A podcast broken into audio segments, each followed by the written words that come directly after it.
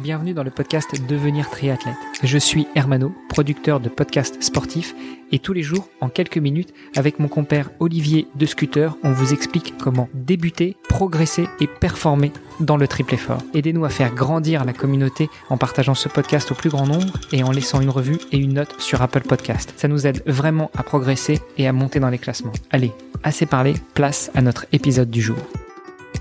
Salut les sportifs, c'est Armano et vous êtes sur l'épisode de jeudi 29 avril du podcast Devenir triathlète. À mes côtés, le fondateur de la marque Oana, Olivier De Scooter. Salut Olivier. Salut Armano.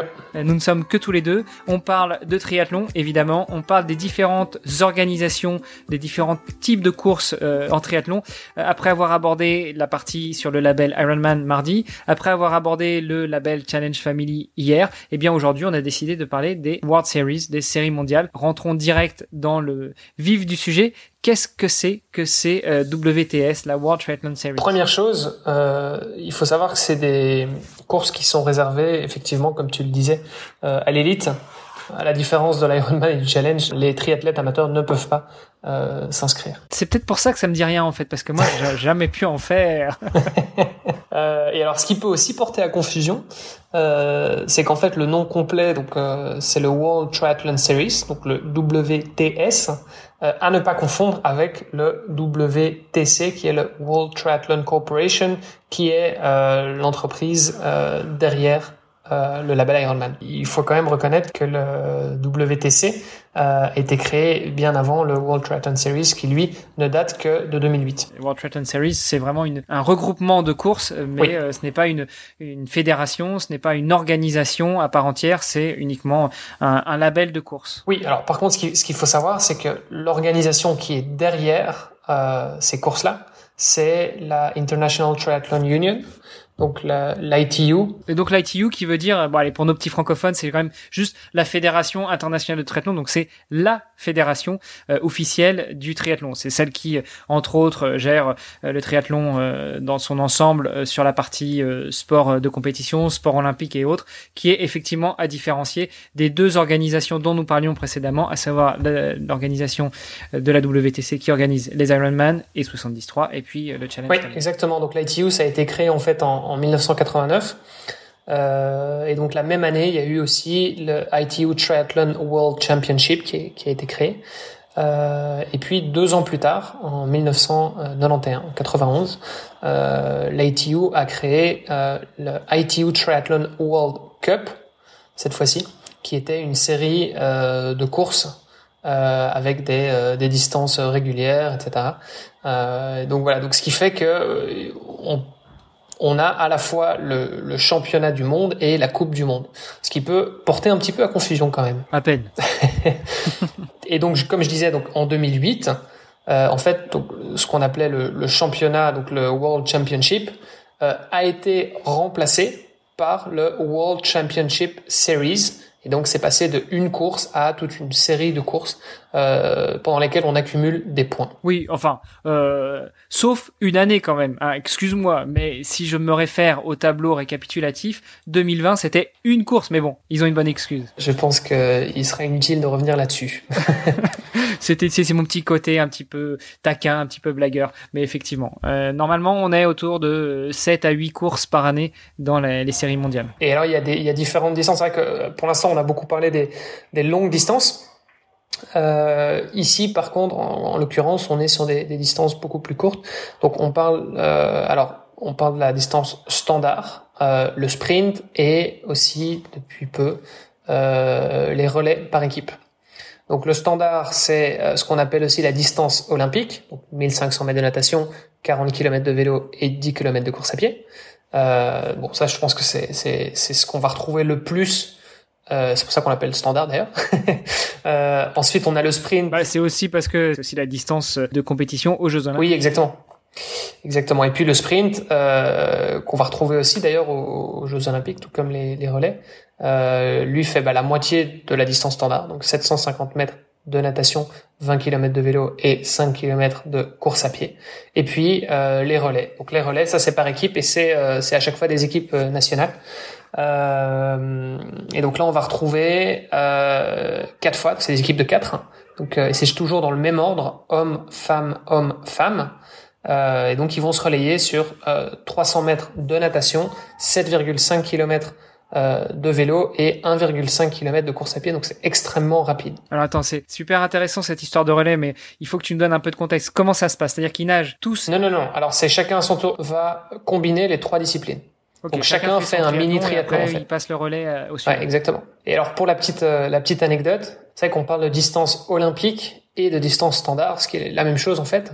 Ceci dit, l'ITU aujourd'hui essaye justement de d'éviter euh, qu'on appelle euh, cette distance la distance olympique, tout simplement parce que euh, aujourd'hui, bah, il y a plusieurs euh, format de triathlon aux Jeux Olympiques. Et donc, du coup, ça n'a plus de sens de dire que la distance standard et la distance olympique, elle l'est, mais au même titre que les autres. Et euh, moi, je me souviens de mes années de triathlon. En tout cas, en France, on appelait plutôt ça le court distance plus que la distance standard. Mais ça, c'est question de sémantique euh, franco-belge. Et je pense qu'en Suisse, ils auront encore une appellation différente. Et Exactement. Au Canada aussi. Donc, on finit par s'y perdre. En fait, on ferait mieux de trouver un nom rapport au, aux distances. Tu vois, comme comme Ironman a fait son demi Ironman et il l'appelle le 70.3 ou 70 10.3, c'est très évocateur, c'est la distance en miles.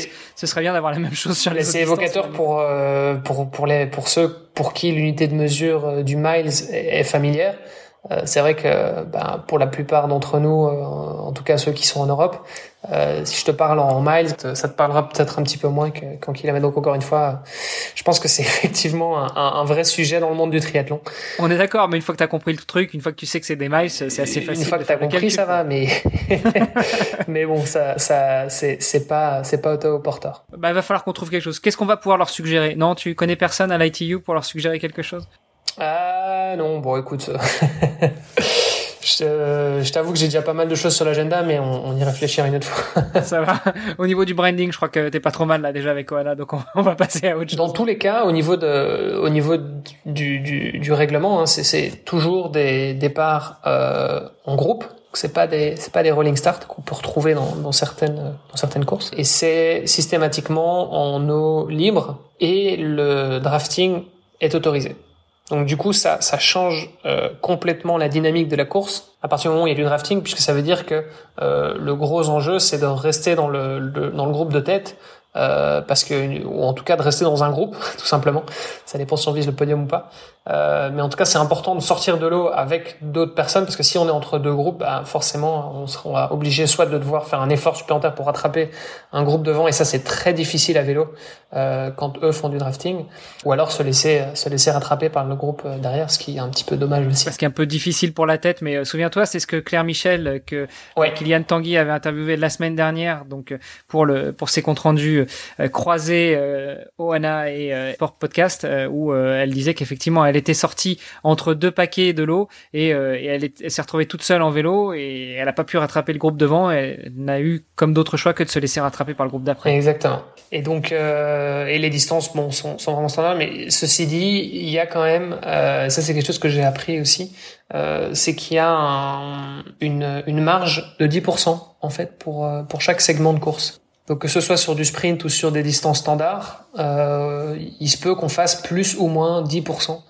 euh, de la distance en fonction du parcours, en fonction du, lieu, etc. Ouais, ce qui, peut se comprendre aussi parce que sur ce type de course, à la différence des courses open, des courses ouvertes aux amateurs, donc aux non professionnels qui ne concourent pas dans ce type de, euh, de course, eh bien, euh, par exemple sur le vélo, c'est une boucle de 40 km si on prend le format standard, olympique, court distance, appelons-le comme on veut, alors que sur ce type de courses qui sont euh, de plus en plus médiatisées, télévisées ou qui passent sur Internet, eh bien, ce sont des, des boucles. Donc, sur la distance olympique, courte distance, eh bien, c'est pas une boucle de 40 km, c'est huit boucles de 5 km. Ça fait beaucoup plus plaisir aux spectateurs qui voient les gens passer, euh, mais c'est aussi euh, euh, bah, parfois une, manière de, différencier les courses pour l'élite des courses pour les amateurs. Et c'est ce que Francky Batelier nous disait dans un des épisodes précédents, c'est que c'est vraiment super explosif. Et, et souviens-toi, on avait eu aussi Claire qui nous expliquait que bah, lorsqu'elle s'était présentée à Rio, elle s'était fait avoir parce que bah, elle avait été rattrapée par la première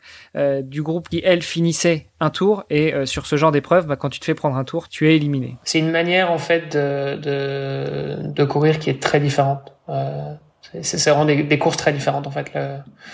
La, stratégie de course sera sera pas du tout la même euh, en fonction de ce, ce genre de réglementation. Et c'est vrai qu'on parlait aussi des différents champions du monde récemment. Bah, donc sur le format World Series, bah, il y a forcément ce qu'on appelle un, World Champion. et donc en 2020, bah, c'était Vincent Louis. Euh, le français qui euh, qui était d'ailleurs déjà champion du monde en 2019 également. Euh, et alors c'était Georgia Taylor, euh, l'anglaise euh, chez les femmes. Des beaux noms quand même. Et puis Cocorico, Vincent Louis, qui qui truste pas mal de podiums en ce moment. Oui, oui effectivement, c'est vrai qu'on le, on le voit un petit peu partout. et puis je pense qu'on pourra en reparler encore demain, mais c'est vrai qu'on le voit aussi pas mal sur sur le format Super League. Je te propose qu'on se retrouve demain pour parler de Vincent Louis et des autres sur ce format Super League. Eh bien, écoute, c'est une très belle manière de terminer la semaine. Avec grand plaisir. À demain. À demain. Vous avez apprécié cet épisode Alors taguez ohana underscore tree sur Instagram et si ce n'est pas déjà fait, laissez un commentaire sur Apple Podcast.